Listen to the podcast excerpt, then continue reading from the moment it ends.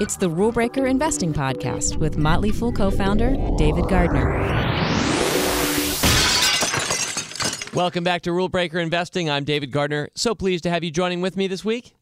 Thanks a lot for lending us your attention for 20 minutes or so. That's my goal each week about 20 minutes of some foolish thought about investing, and particularly the rule breaker style of investing, which has been illustrated many times on this podcast since we debuted back in, oh, it was July of 2015. So we're not even to our first year anniversary. But for anybody who's new, and we have a lot of new listeners this week, I'll mention why in a sec. For anybody who's new, um, you can go back to the first several podcasts, shorter form, 10 minutes or so, laying out our approach and strategy, the six traits we're looking for in companies uh, as we pick rule breakers.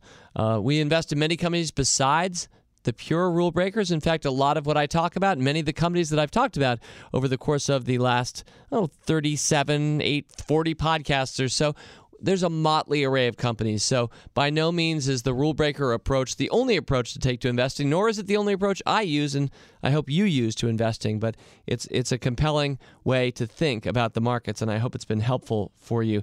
Now, why are there some new listeners this week? Well, I had an opportunity to go on a wonderful talk radio show last week, a very popular one. And I know a lot of you might be listening to this one for the first time because it was on WFAN and Mike Francesa, the longtime sports talk radio show host in New York City. I had a really fun half hour last week with Mike talking about sports and investing. And I trust we have some new New York City listeners after that conversation with Mike. You know, Mike showed off what a passionate and I think powerful investor he's been. Uh, we talked about a little bit on air, but even more off the air, those moments you don't get to hear. I can tell you, I really enjoyed hearing from Mike about his years of investing. He probably has a little bit more of a trader mentality. He has some fun money uh, that he runs kind of on the side, um, but he's definitely an investor, somebody by definition who thinks and acts for the long term with a lot of his money, and he has some of it with hedge fund managers of repute. He does some himself. He's a Motley Fool One member. This is a guy that I really enjoyed spending time with, and I think it's particularly apt and was completely coincidental that the last couple of weeks on this podcast I covered sports and investing, more specifically, how sports talk radio makes us better investors. And truly, when I first heralded that series um, about a month ago, I had no idea that I was going to be on Mike's show. So that was a really fun dovetailing of um, this podcast and that interview. But the interests and the overlap between sports and investing, again, if you are a new listener, you might enjoy the last couple of weeks because I think there are a lot of important overlaps between investing and sports. Everything from you're playing it to win, everything can be scored, uh, and there are a lot of conventional wisdoms in both subjects that mislead many others. And we covered all that. I'm not going to go back over it, but uh, I'll flag it for you if you didn't get to hear that. It was a pleasurable day overall in Manhattan. I was there with Allison Southwick. So if you are a Motley Fool Answers listener, you'll know how charming and fun Allison is to work with. And in addition to her great work on Motley Fool Answers, the podcast, she also oversees a lot of media and PR here at The Fool. So she was with me and we had a lot of fun that And I also want to throw a shout out to Consuelo Mack, who is the host of a show called WealthTrack, which is on PBS. And I had a really fun half an hour or so taping with her for her upcoming show. Um, it'll be me and Consuelo on the 29th. I think that's the Friday after this one. So that weekend, if you have PBS, I know you do. If you have this show in your area, you'll be able to watch an extended conversation about stocks and investing and rule breaker investing on that PBS show. Now, you get to hear me arguably too much because you're, I hope, a weekly podcast listener. But in particular, if you have friends or family who want to know what this whole thing is, maybe they would enjoy uh, that television show um, because that's a good introduction to how we think about investing. And I'd like to mention a new Motley Fool experience, by the way, just in passing here. We've just updated our Motley Fool app for 2016. If you had our app, which still was getting like four and a half stars a few years ago from some years back, which was mainly just kind of a newsreader of our site.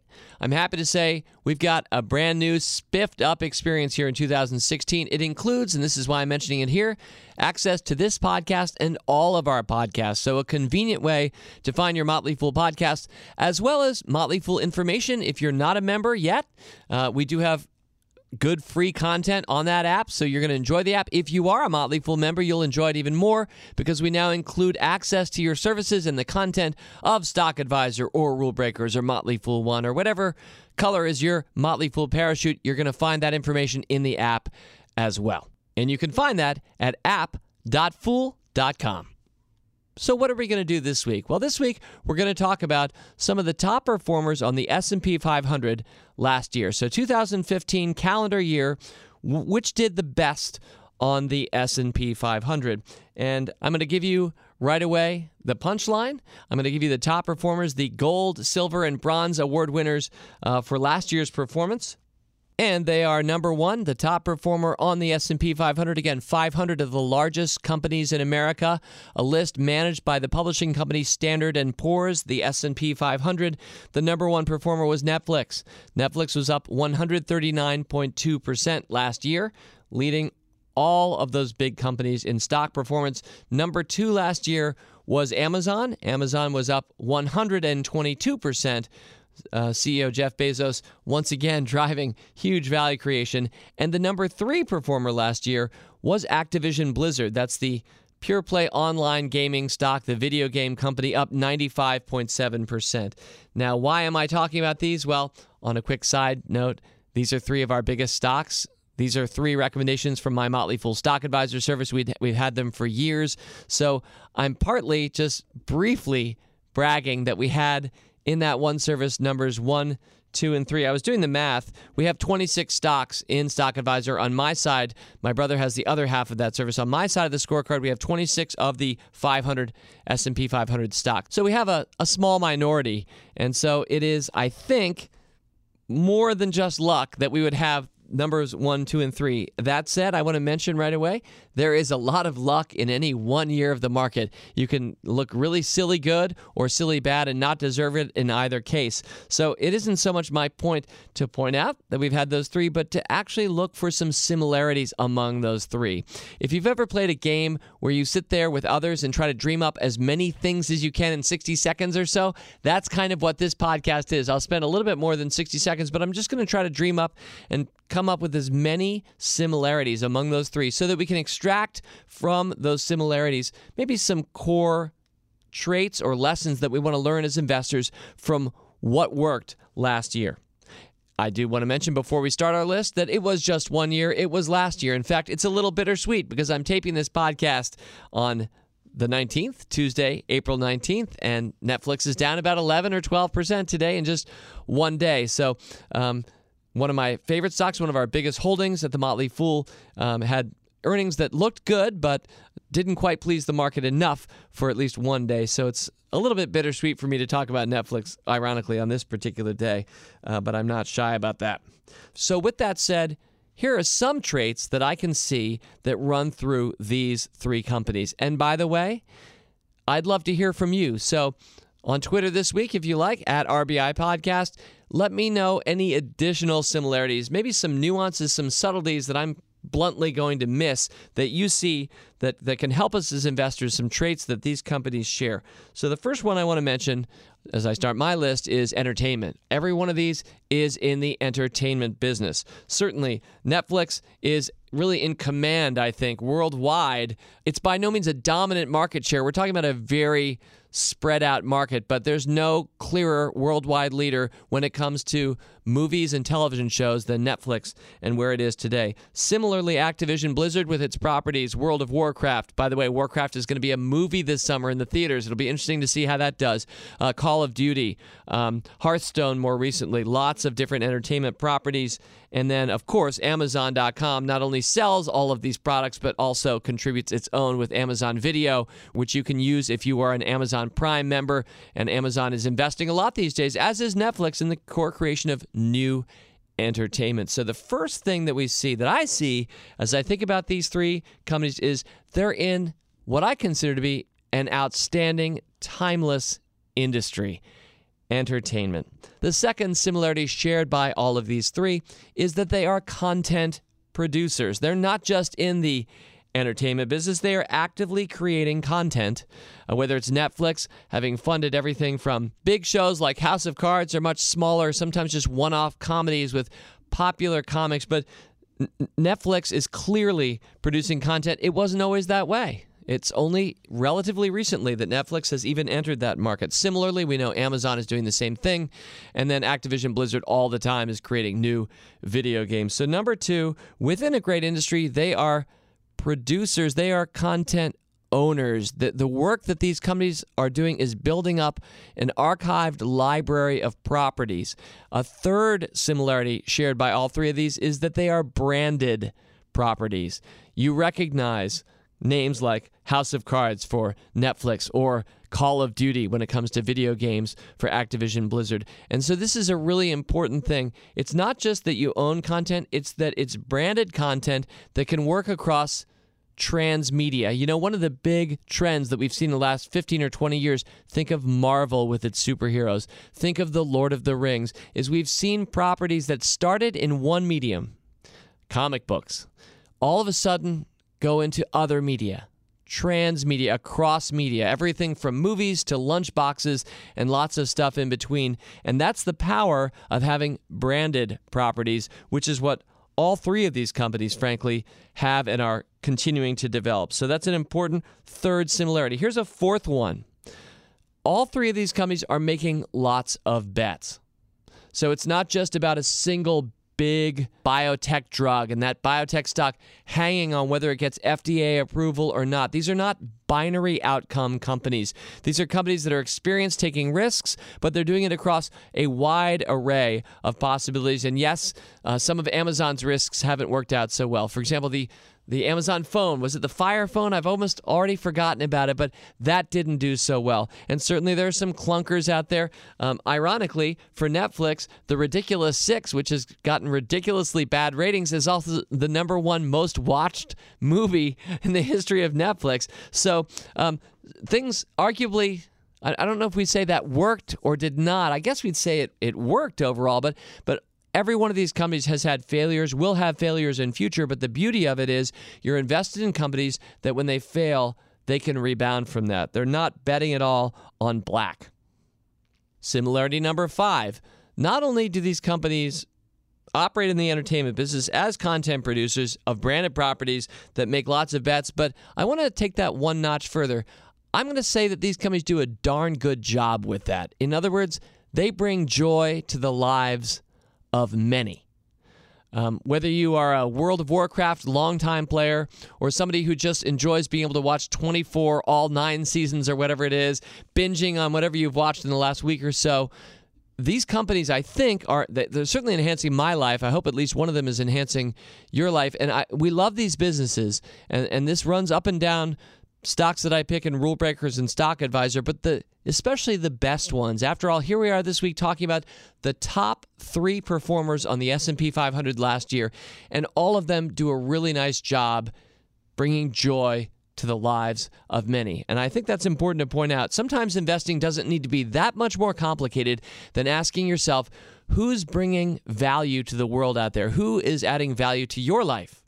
And then beyond the sample size of one that each of us represents, who is bringing joy to the lives of many. It's a fairly simple filter. It doesn't take a CFA or training in accounting or your ability to read financial statements. I do think that those things are valuable as well, but you can increase your own odds an awful lot by focusing on where real value is being added in the world.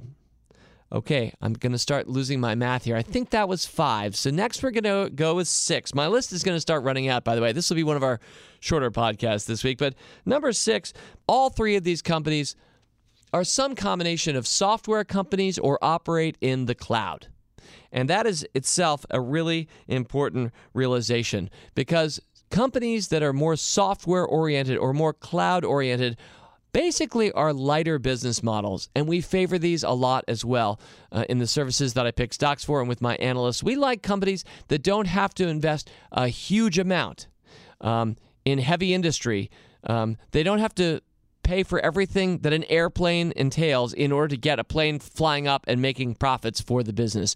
Um, heavier industries like well, airplanes, cars, etc., where there's a huge amount of cost in order to get even a single product out there that somebody would buy, while there can be some very powerful models there, and Southwest Airlines has been a great long term stock performer, the reality is that these lighter business models, uh, think about Amazon and what it's doing with the cloud. I mean, it is actually enabling a lot of Netflix to happen through through Amazon Web Services. But Amazon is not only a cloud user, but it's also a, a cloud purveyor. It sells cloud services to so many companies. I think probably the Motley Fool included, uh, all benefiting from its servers running your website. So that's kind of the cloud business, but you can also see that software business clearly running through its video games. Activision Blizzard has many people who are kind of subscribed, who are regularly using its product. And I, I'm going to bleed this over right into number seven. So from software and cloud, number seven is that all three of these companies have subscription businesses.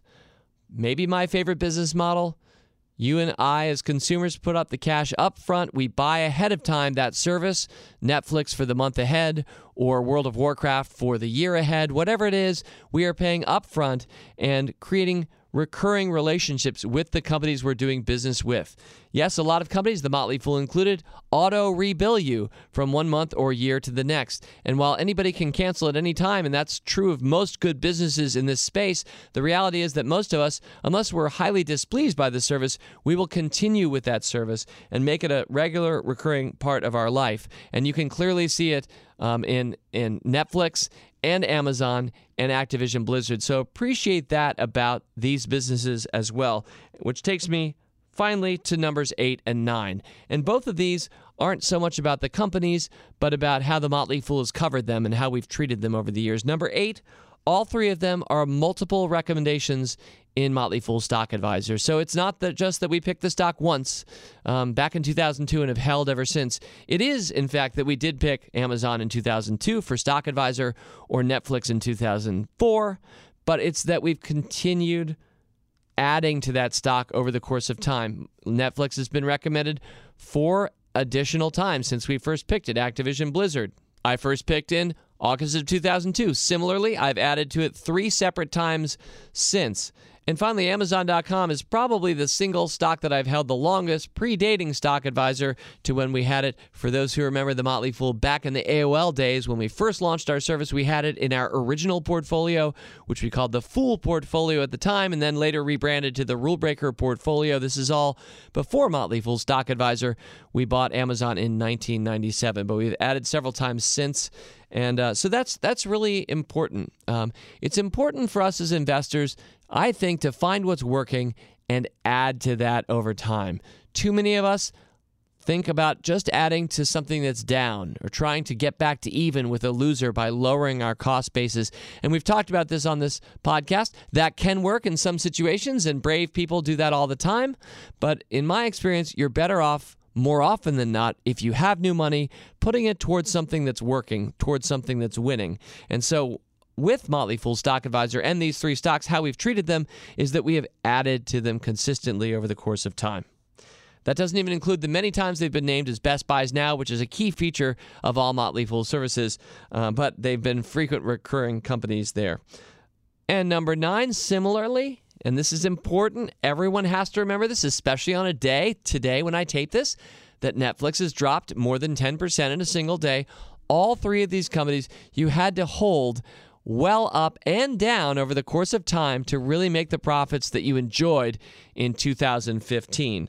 Um, yeah, Netflix, the big Qwikster fiasco. Um, after 2010 is a great example of that.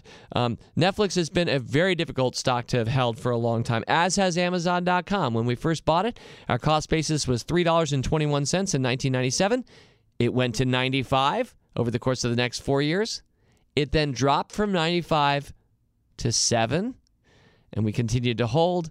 And these days, I'm happy to say it's much closer to, well, it's over 600. So we've been well rewarded, but along the way, there have been many and will be many drops for these kinds of companies, more volatile stocks. And I said there were going to be nine similarities, but I found a 10th. I'm just going to mention it as well. And that is, and maybe it's already become clear, we've held each of these for a long time which causes me to close out this week's podcast with a brief meditation on FANG. Do you know FANG? Well, FANG can mean many things. For example, FANG was It was a pet of Hagrid in the Harry Potter series. I didn't remember that. Fang is the Arizona Rattlers mascot. It's a man on a motorcycle. Fang is just the snake's poison injecting tooth. I think we all know that version. Hope to never get too close to it. Uh, it's a town in Thailand. The list goes on, but for a lot of investors, they think of the acronym FANG. for big time stocks in recent years Facebook, Amazon, Netflix, and Google. And these companies are regularly referred to as kind of a, a four horsemen by some people, or a group of stocks, kind of must have stocks that you've had to have. And having them start with those four letters and being able to arrange them in that way gives them a little cachet when you're able to talk about FANG. It's not an acronym that I use very often. And in fact, my closing meditation is beware of this kind of thinking. Um, often, what happens is after stocks have made a big run, someone invents a catchy phrase, or in this case, acronym. And while I love each of those companies, and we've held those companies for many years, I encourage you to generally eschew these kinds of terms, this cachet, because what they're representing for you is stocks that have already probably moved significantly within the last year or two. It isn't to say that they're not going to have a great next year or two, and for each of those, I think they'll have a great next five years or so. But don't get caught up or swept up in the acronymizing of small baskets of superhero stocks. At the very same time that I ask you to watch out for those, I'll also ask you your FANG score, and we'll close with that this week. What is your FANG score? Your FANG score is simply if you add up the number of years that you've held each of those four companies. If you own any of Facebook, Amazon, Netflix, or Google, which is today Alphabet. So the acronym's starting to break down. I think I have those four right. I might even not have those four right. It might be a different G, but I think it's Google. Anyway, what is your FANG score? You take the number of years you've held any of those stocks and you simply sum it up. And I submit to you that most of the people who use FANG or talk about FANG don't have a very big FANG score. And I think it's because people tend to chase whatever the latest winner was. It happens in the mutual fund industry all the time. It's called window dressing when fund managers in the last day of a quarter or last week of a year add certain stocks to their fund so they can show that name and say, yes, we had that stock in our fund too. Very superficial window dressing. So uh, I think a lot of the FANG talkers and FANG scores don't have the number that I hope you have. I'll give you my FANG score. It's just the Stock Advisor and Rule Breakers FANG score, and it's 34. So 34 if you add up those four stocks. Anything over 10, give yourself a golden star. Uh, anything below 10, I still think you found a good thing, but if your FANG score is more like one or two, you're either somebody who's just brand new to the Motley Fool, which I hope is the case, and I hope you own those companies for the long term, or you might be somebody tending to chase last year's big winner. So, enough there about FANG. But three companies a couple of which are part of FANG, were our focus this week. And I'm really happy to say that this podcast kind of pairs up with my July 29th, 2015 podcast. And anybody wants to go back and listen to that, we talked about the five biggest stock winners over the last 10 years. And if you listen in, you can listen in for how many the Motley Fool had. Um, next week, it's going to be mailbag. So as always, I look forward to your questions. It might be this week about sports and investing, perhaps, or the S&P 500, or anything goes. As always, on the Rule Breaker Investing mailbag, just email us at rbi at fool.com, or if you want to put it out there on Twitter, we read that too, at RBI Podcast. Oh, and it now occurs to me there might be a third place you can place your mailbag question, although it's probably best placed in the first two, but we've just opened a Motley Fool Podcasts group on Facebook.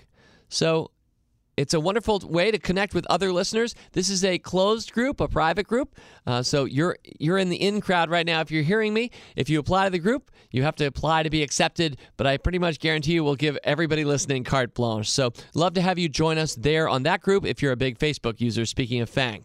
And I should mention Rule Breaker Investing is now heard on Spotify and Google Play. It's been a big week for all Motley Fool podcasts as we now have debuted both on Spotify and on Google Play if those are regular experiences for you where you'd like to find us. Maybe you've just been listening to a podcast on our website and didn't realize that we're on Spotify. Well, we are now.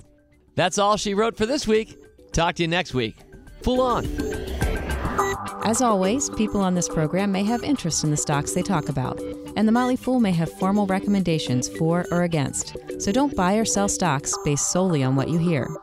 Learn more about rulebreaker investing at rbi.fool.com.